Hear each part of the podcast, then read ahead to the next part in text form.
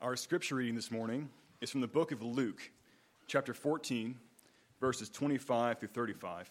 And this scripture reading can be found in your Pew Bibles on page 874. Now, great crowds accompanied him, and he turned and said to them, If anyone comes to me and does not hate his own father and mother, and wife and children, and brothers and sisters, yes, and even his own life, he cannot be my disciple. Whoever does not bear his own cross and come after me cannot be my disciple. For which of you, desiring to build a tower, does not first sit down and count the cost, whether he has enough to complete it?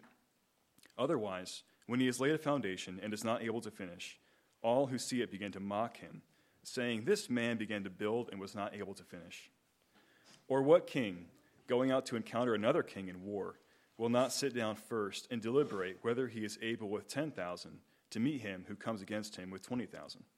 And if not, while the other is yet a great way off, he sends a delegation and asks for terms of peace. So therefore, any one of you who does not renounce all that he has cannot be my disciple. Salt is good, but if salt has lost its taste, how shall its saltiness be restored? It is of no use, either for the soil or for the manure pile. It is thrown away. He who has ears, let him hear. Let us pray. Our Father in heaven, who is adequate for these things? Who can receive the hard words of Jesus? Who can understand these demands? Who among us, O Father? Be merciful to us, poor sinners, today. Give us ears to hear, in fact, as Jesus said. Give us hearts to receive. Give us minds to know. Give us will to follow. Bless your church. Build your church. Bring in those outside to your church, into the saved community of the followers of Jesus. Cause us to grow in grace and knowledge today be a blessing in our midst to us today. Have your way with us today. We pray for that in Jesus, our Lord's own name. Amen. Well, the New Testament, of the Bible, tells us that in an interesting way, Noah, talking about the guy with the ark, guy with the animals during the flood, that guy, he was a preacher of righteousness. Now, we don't actually have any direct information about what precisely Noah preached, but we can accurately surmise what it had to have been. He preached righteousness, that's what the Bible says. So he had to have preached about the coming judgment of God against sin and about the one and only gracious rescue of God from that judgment on sin in his day, namely the ark. So if you preach the righteousness of God at all, you're preaching the gospel of God's salvation, which is an offer of rescue and a call to repent. That doesn't take any great scholarship to figure that much out. Now, of course, the popular culture loves Noah and has speculated about how Noah's neighbors must have ridiculed him for building the boat. We don't know if that happened or not. And and uh, it's speculated that on the day the rain started to fall, people were clamoring to get on board the boat. We don't know any of that either. I don't know if that happened or not. But here's what we do know Noah preached the righteousness of God, and at the end of the day, there were eight people on that boat, and the rest of humanity was not on that boat. On the day of the flood, therefore, there were only two kinds of people in the world the ones who were on the boat and the ones who were not on the boat. Now, it turns out that the message of God's righteousness represented a great big fork in the road for them. It was a great big either or kind of a decision, right? It was get in or get out. There it was.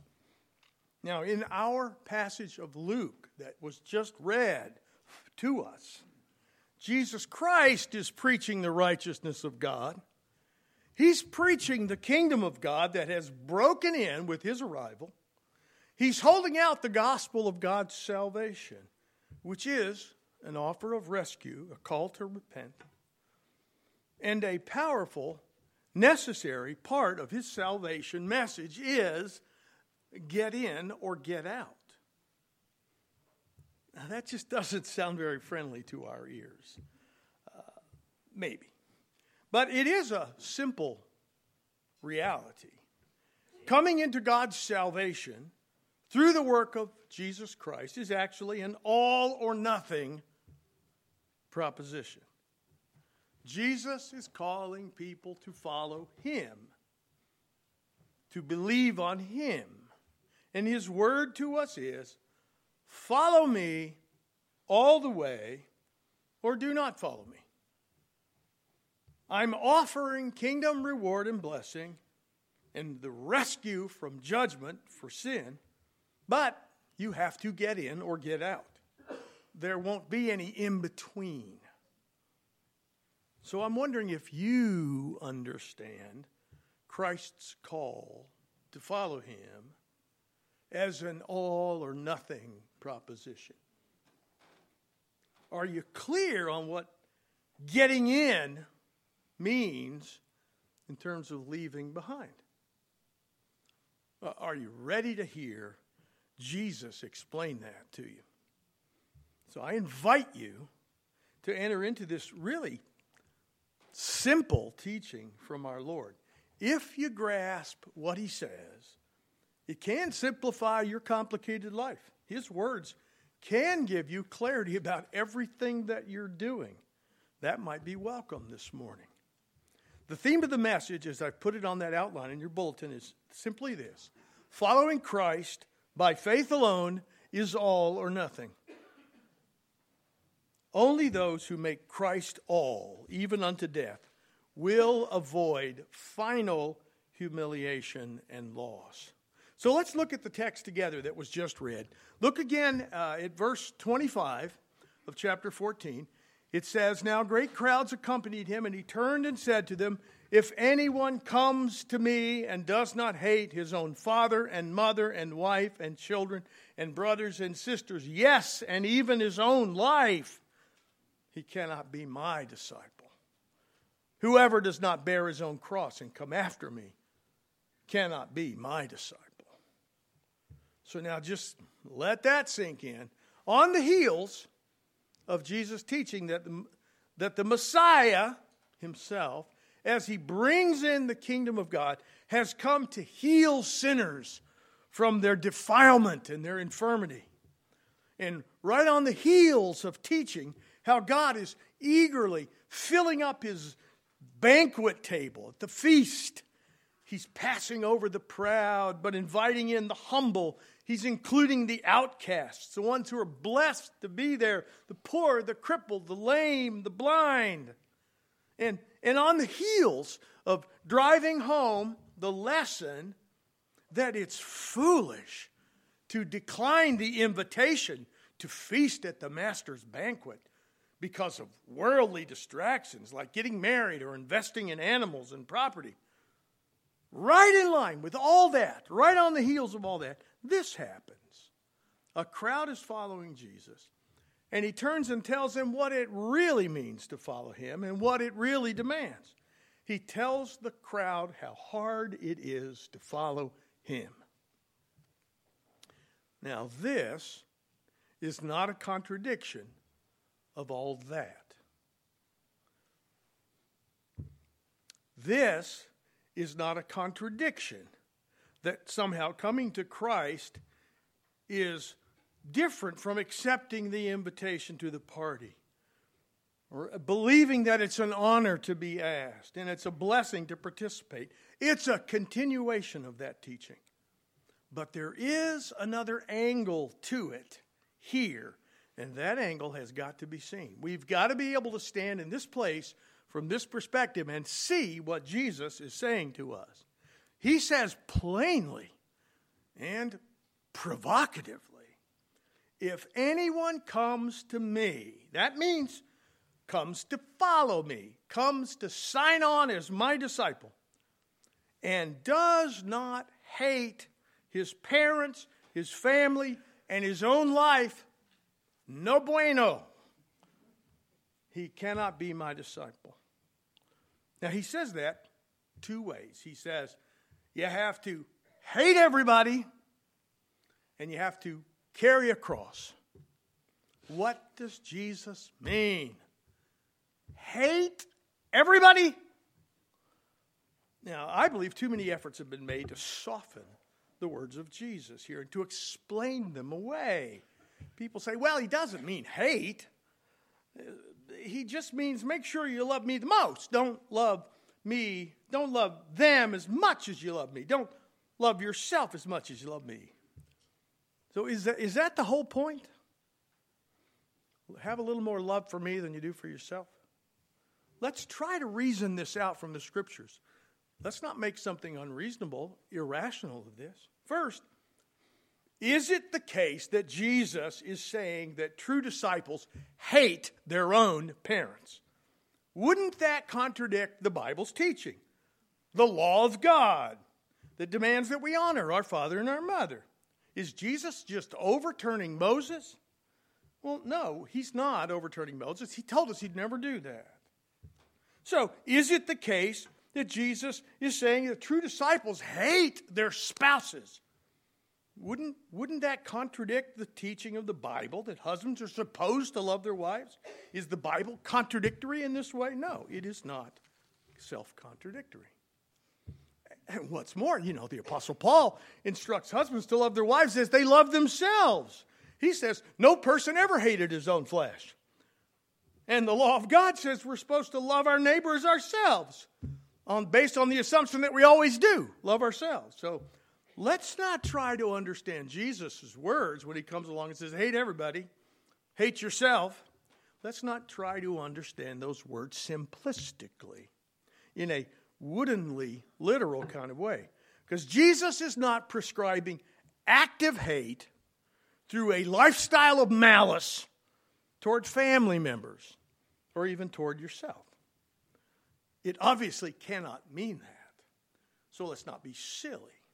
But let's not conclude that it doesn't mean something real and something hard. Because it does mean something real and something hard. Now, the second way that Jesus said it helps us to interpret the first way a little bit. First expression. The hatred of family and self is coordinated with, is another way of saying, carrying a cross. Isn't that what he said? Whoever does not bear his own cross and come after me cannot be my disciple. That's the same thing as saying, if anyone comes to me and does not hate his own father and mother and wife and so on. He's saying the same thing. Now, the metaphor of carrying a cross was pretty well known in the Roman world, the ancient Near East. People who carry crosses are condemned people. They are about to die. They are already on a path whose end is death. What do people like that love? What do people like that possess when they're carrying their cross down the road, the end of which is their death? On the road to crucifixion, there is no luggage and there are no comforting companions. On the road, carrying a cross, at the end of which is your death. Now, don't let the immediate life situation of this teaching escape you.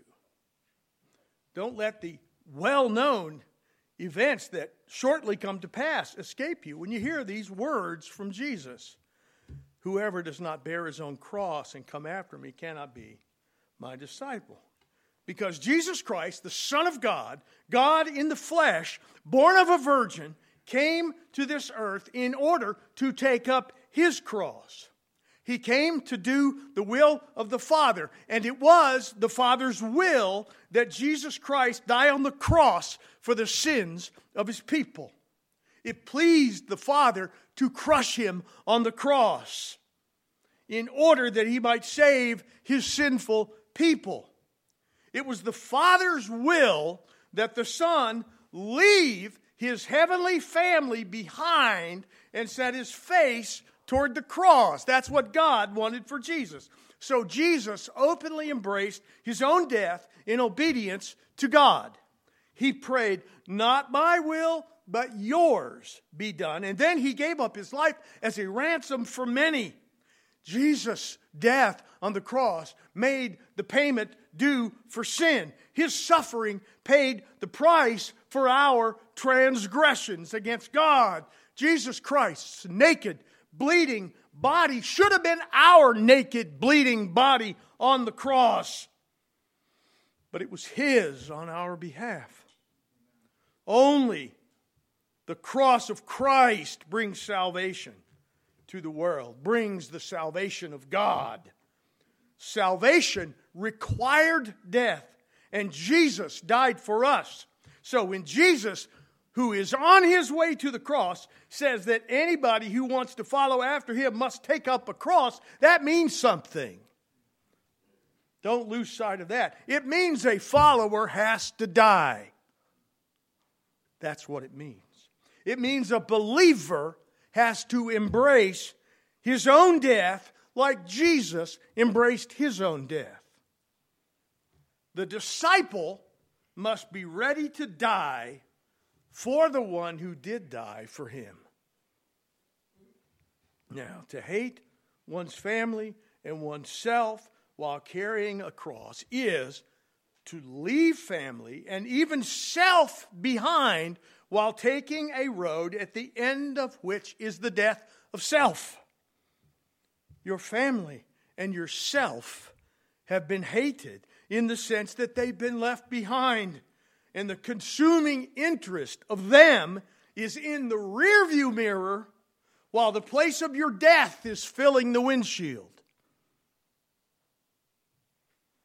In view of the coming cross of Christ, I remind you, I think it's evident, that the death about which Jesus speaks cannot be divorced from actual, literal, physical death. It can't mean less than that, although I think it means more.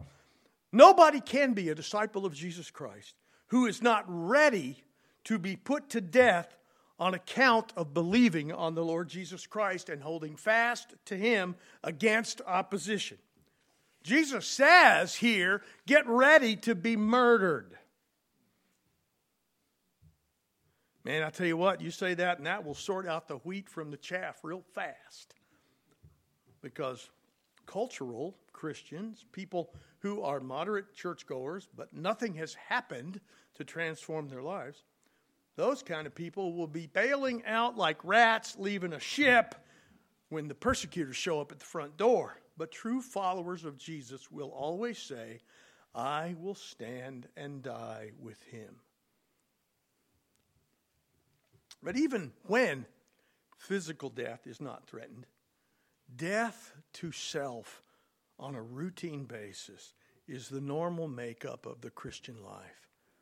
That has to be in view here. Faith in Christ enters one into a new life with a new heart and a new mind. And that is a mind persuaded that the sacrificing for Jesus' sake is smart. And that's a heart resolved that he is worth it all. And never mind how much it hurts in the meantime. Death to me, death to my preferences, death to my personal desires, death to my plans. All in favor of Christ's life, His kingdom, His church, His people, His coming glory. Now, if you just slow down and think about it, this isn't a new message at all for the people of God. It has really always been just this binary. It's always been just this either or. It's always been just this all or nothing. That's always been the program. Jesus saying this isn't really any different than God saying in Exodus 20 to the children of Israel, I am the Lord your God who brought you out of the land of Egypt and out of the house of bondage, and you shall have no other gods before me.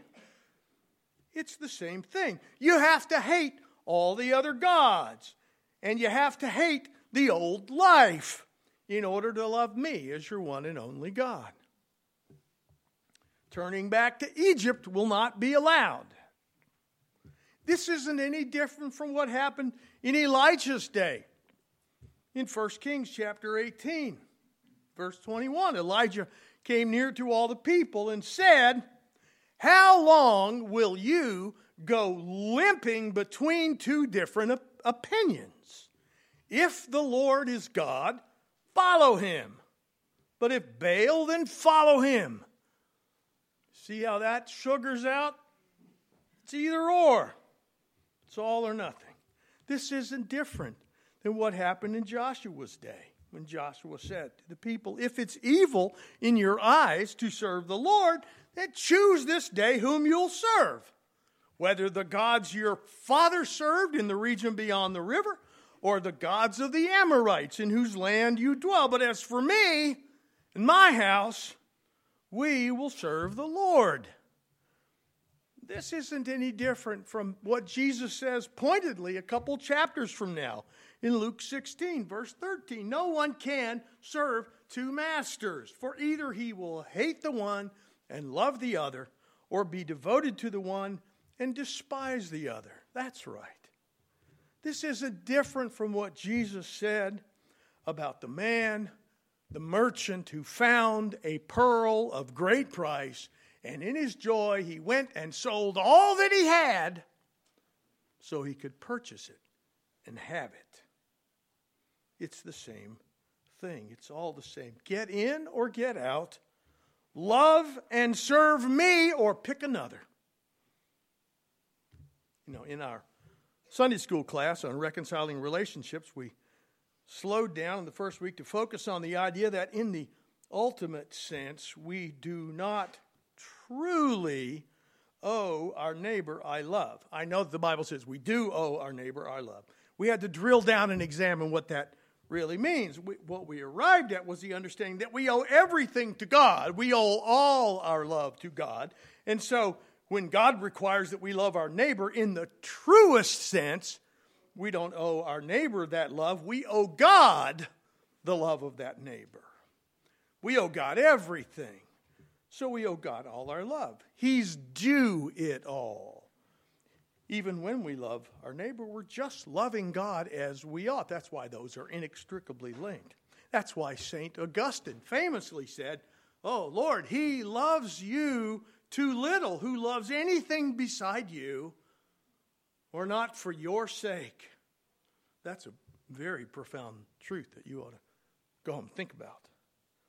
That's what Jesus is saying right here. You owe your love to me. Really, all of it. You owe it all to me. Because, dear ones, don't forget, at the end of the day, we are always talking about idolatry. At the end of the day, following Jesus is choosing the one true God and rejecting all the others. And idolatry is first and foremost a matter of the heart. Everything flows from the heart. What do you love? Whom do you love? In this ultimate sense, you can only love one. You cannot love many in the ultimate sense, only one. That's what was behind Jesus' rather hard words to the man we call the rich young ruler. The young man said to Jesus he had kept the law of God since he was a kid, and Jesus called on him and said, Why don't you go sell all your stuff and come follow me? And the Bible says this guy went away sad because he had a lot of stuff. Jesus was just exposing the idolatry of his heart, in the ultimate sense. A dear old friend of mine teaches that passage from time to time under the title, I've stolen it before, All This and Jesus Too. The rich young ruler wanted all his stuff and Jesus too. And Jesus said, You can have me, or you can have all your stuff, but you can't have all this and Jesus too. To choose Jesus, to follow Jesus, is to pick the one path instead of the other. Now, what follows in the text is an illustration of what Jesus already taught. This is what he taught. You're going to come after me, it's me alone. Here's the illustration. Pick it up in verse 28. For which of you, desiring to build a tower, does not first sit down and count the cost, whether he has enough to complete it? Otherwise, when he has laid a foundation and is not able to finish, all who see it begin to mock him, saying, This man began to build and was not able to finish. Or, what king, going out to encounter another king in war, will not sit down first and deliberate whether he is able with 10,000 to meet him who comes against him with 20,000? And if not, while the other is yet a great way off, he sends a delegation and asks for terms of peace. Now, it might sound to you like Jesus is making a different point, but he's not. He's making the same point. These two parables illustrate the teaching above. Now, these two parables, they feel a bit like their point is hey, don't start something you can't finish. And indeed, that is part of the point. Don't start something you can't finish. But it's not the whole point. So we got to understand it a little better. So let's look at the two illustrations. First, you take the tower building guy. Jesus says, you know, it's only smart to sit down and calculate how much it's going to cost to build a tower. You need to estimate the financial cost because it would be humiliating to build three quarters of a tower and leave it unfinished. The whole town would be laughing at that. The builder would be humiliated. Clearly, he ought to have finished this tower. I'm told that's what it looks like a lot of times in our beloved Cameroon, where we've helped to build a church building or two. But there are lots of unfinished construction projects, I'm told. That's the first illustration, the tower building guy. And then consider the other guy, the king who goes to war. Jesus says it's only smart to deliberate about troop strength, you know, to estimate the troop cost before getting onto the battlefield. He says it would be better to surrender, which is humiliating, than it would to be crushed on the battlefield, which is even more humiliating. Nobody wants to lose like that. So, don't start a tower you can't finish, and don't enter a war you can't win. All that's true, and all that's part of the point. You have to persevere in these things. But keep the original teaching in mind. What is the cost of the tower? What is the troop strength necessary? The financial cost of the tower and the troop cost of the war represent the true cost of discipleship, the cost to you for following Jesus. Don't stumble over the word cost, please, as though cost must mean that you are buying something. Cost means more than that, it means other things than that. You don't buy salvation from Jesus. You don't merit it, you don't earn it, but when you get it, it costs you. And don't pretend that it doesn't, Jesus says. So the financial cost of the tower and the troop cost of the war represent the true cost to you for following Jesus. The cost is stated plainly already. You must hate your father and mother and wife and children and yourself in favor of following Jesus. That is the cost. You must carry a cross, dying to yourself. That is the cost. And, and, and, the reason the illustrations here about finishing or about persevering are on point is simply this. I know you can grasp this renouncing everything, leaving everything behind, sacrificing everything is not actually something that can be done once and then it's over. It is something in which one must persist. You have to start doing it and you cannot stop doing it. You have to start doing it and you have to finish doing it.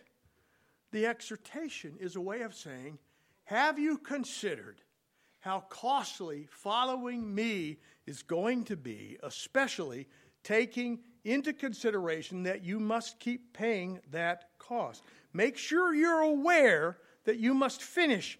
Finishing in sacrifice is the cost. And then Jesus wraps this teaching up with a summary illustration and a final exhortation. It's in verse 33 to 35. So, therefore, any one of you who does not renounce all that he has cannot be my disciple. Salt is good, but if salt has lost its taste, how shall its saltiness be restored? It is of no use, either for the soil or for the manure pile. It is thrown away. He who has ears to hear, let him hear. It's a simple wrap up. First, he says, no one can be a follower of Jesus who does not renounce all that he has all his family, all his stuff, all his life.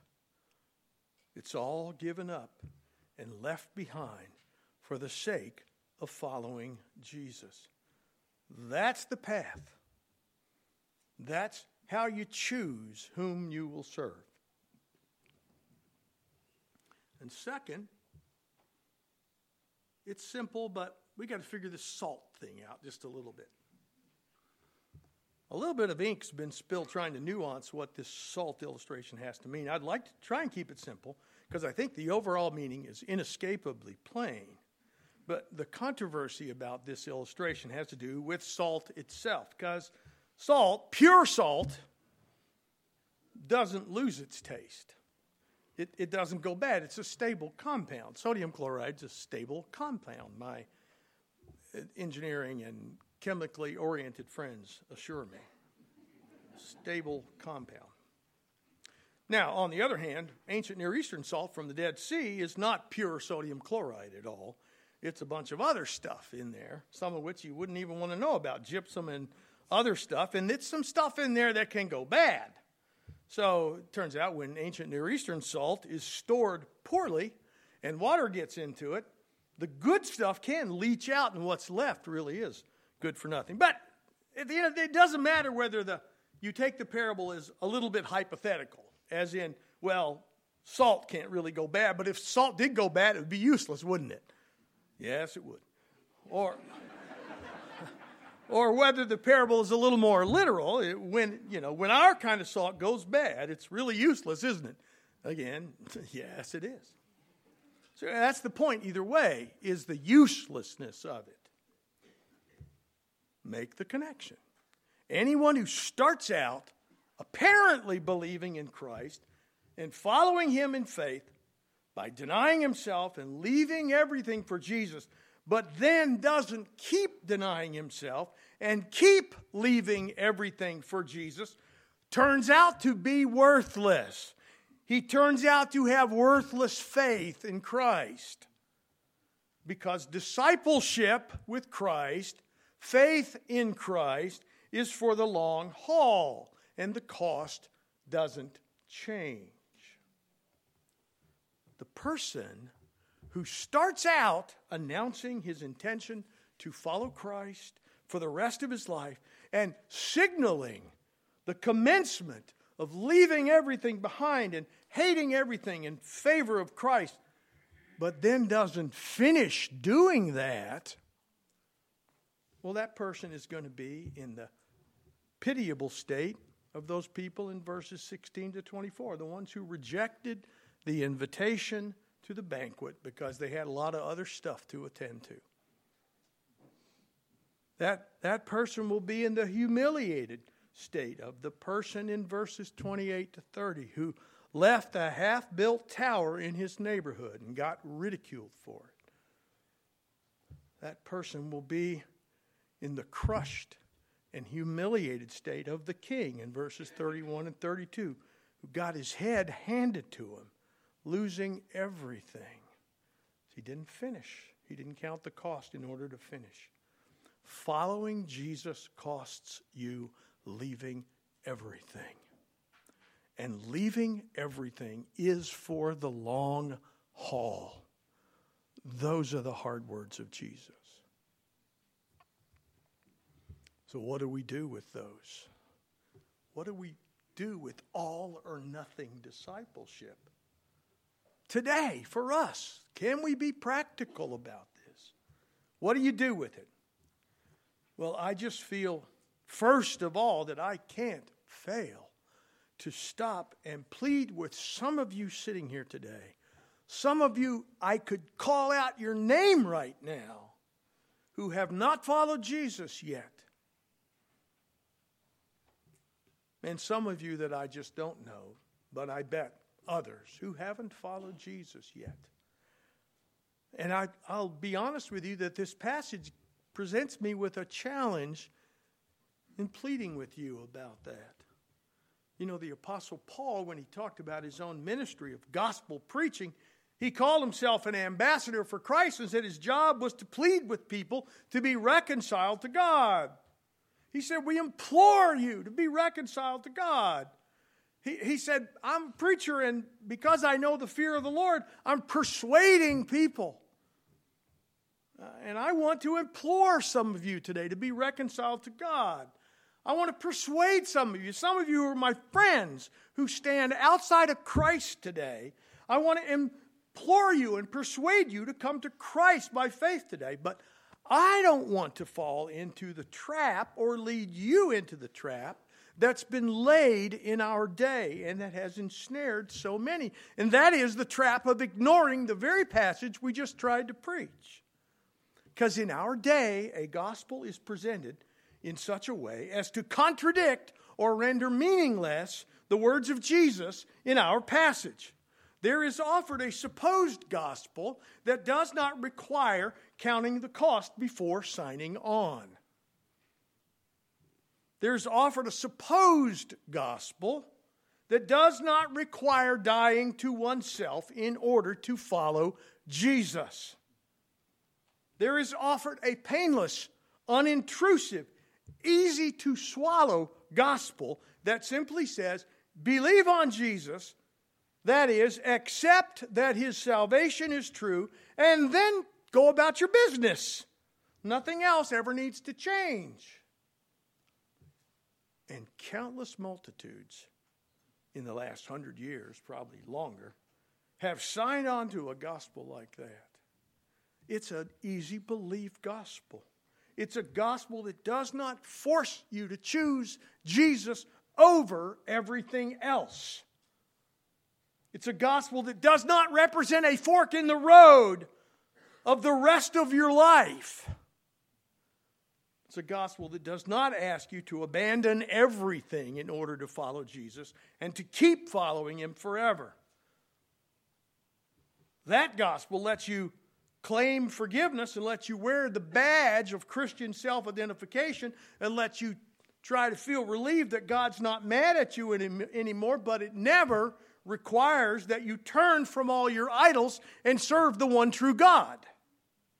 It never requires you to die to yourself. It never requires you to suffer for the sake of righteousness. It never costs you anything. And that, the Bible makes plain, is no gospel at all. That's not a gospel that can save you.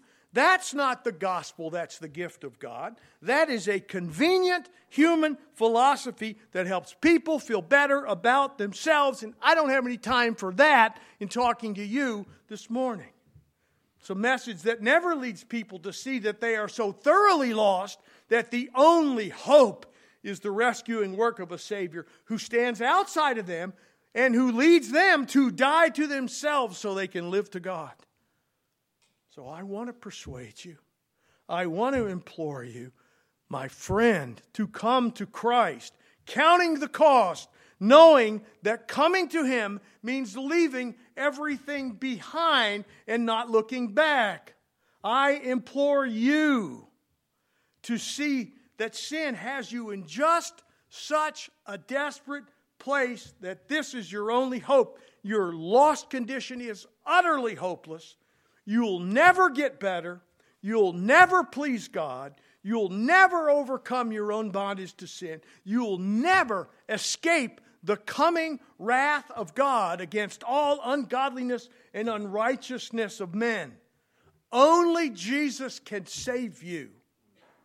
And Jesus calls people to follow him while leaving everything else behind. So I implore you today to stop denying the truth that stares you in the face. I beg you to cast aside every other hope and run to Christ. He alone can save you. His death on the cross is your only possible hope. Can you see your need for forgiveness? Can you understand your danger in facing the judgment of God with no excuse? I'm asking you, will you have Christ? Will you leave every other idea behind and come to Him? Will you abandon every other love and every other pleasure and come follow Him? Will you take up a cross and start down the road at the end of which is your death? Now, dear ones, this is still an invitation to a banquet. It's still the promise of a party. It's not a different message. But it's not an easy believe invitation, is it? Because there is no easy believe. Faith in Christ is hard because we are sinners. And as sinners, we don't want to let go of anything, much less let go of everything. But that is the call to faith. There is no faith that does not leave all to lay hold of Jesus. That's the nature of coming to Him by faith alone. I say to you, my unbelieving friend, will you come? Come. Come to Christ. What do the rest of us do who have come to Christ, but for whom these words remain hard? They remain sobering. They ought to, anyway. We shouldn't blow them off. What do we do? Well, I say, as I put it in your bulletin, we must confront the threats to continually making Christ all. Because we have to finish, right? We don't just start leaving all, we got to finish leaving all. So, first, the first part of confronting the threats is to identify them. What are the things that pose a threat to you as a believer continuing to make Christ all. There, there are threats, or else there's no reason for Jesus to make so earnest of a plea for his fo- followers to soberly count the cost. Please do not attempt to answer this question by dodging it theologically.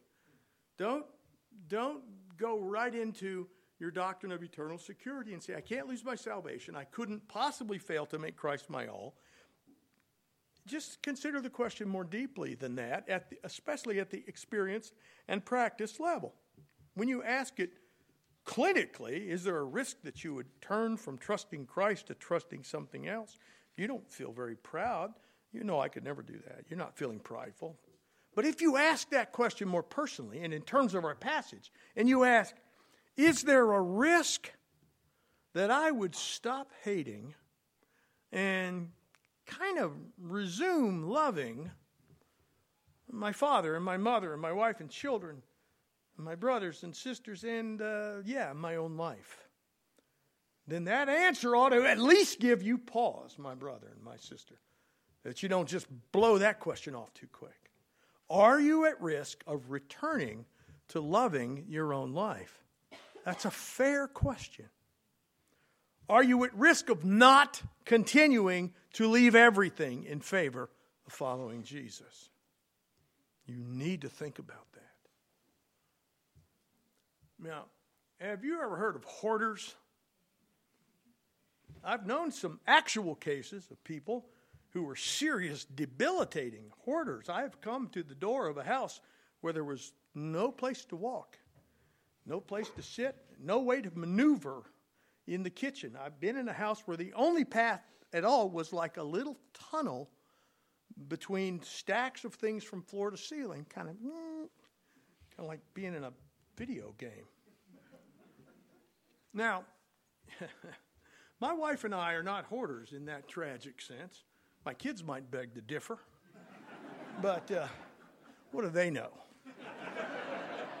but I can admit that we've struggled over the years to thin things out. We've accumulated a lot of stuff through inheritance and just time. And we've held on to some things that we hoped would be useful again one day. And then we've decided that we need to make room and get stuff out. And we've had some great successes in our lives over the years. We've had some mega yard sales and made some giant runs to the dump and given away tons of things. But the truth is, there is a kind of a cycle to it if you're not careful. You can thin out and you can dispossess and you can sell off and you can throw away and you can get down to the minimum, but just let a little time go by, and before you know it, things will start to accumulate again. I keep throwing out magazines, they keep coming in the mail. there are a lot of other things to acquire. There's always more stuff to have and to hold. I think the challenge of hating everything and following Jesus is a little bit like that. You can leave everything behind and choose Christ, but over time, there will come along some other things to have and to hold. You can declare that you love Christ above all and hate everything else, but over time, there will come along some other people and other things to love. So your heart has to be vigilant, especially when it comes right down to hating your own life and taking up your own cross. You have to be vigilant. The thing about dying is that you can only literally die once. But the thing about being ready to die is that you must remain ready to die perpetually. That is the nature of a living sacrifice, isn't it? It means always dying. So ask yourself do I still hate my own life? Or have I grown increasingly invested in the pursuit of my own comfort my own plans, my own desires. And, and the question's not going to be whether you have formally turned aside from Christ in favor of pursuing these other things. The question will be whether you have eased off from leaving all these things to follow Jesus and slipped over into a mindset that wants to have all this and Jesus too. So, as you've gotten older, has retirement grown in your mind and in your vision? Are you now orienting your life toward your grandchildren? Are you starting to position yourself for more travel and more leisure? Is health management your growing obsession? Or let's not just pick on old people. Younger folk, as you've just moved into marriage and parenting, is your life now revolving around education and preparation? Is everything now about your family? Is everything now about your career? This is my window. After leaving everything behind, are you starting to want some of it back? That's the question. Now, you understand, don't you? Nobody has said that any of those things I just named are intrinsically evil things. They're not intrinsically evil things. The question is not whether those are evil things. The question is whether you're loving the things that you cannot love if you wish to follow Jesus. So, are you starting to love those things? Because remember, at the end of the day, we're still talking about choose this day whom you will serve. At the end of the day, we're still talking about you shall have no other gods before me. At the end of the day, we're still talking about limping between two opinions. If the Lord is God, follow him.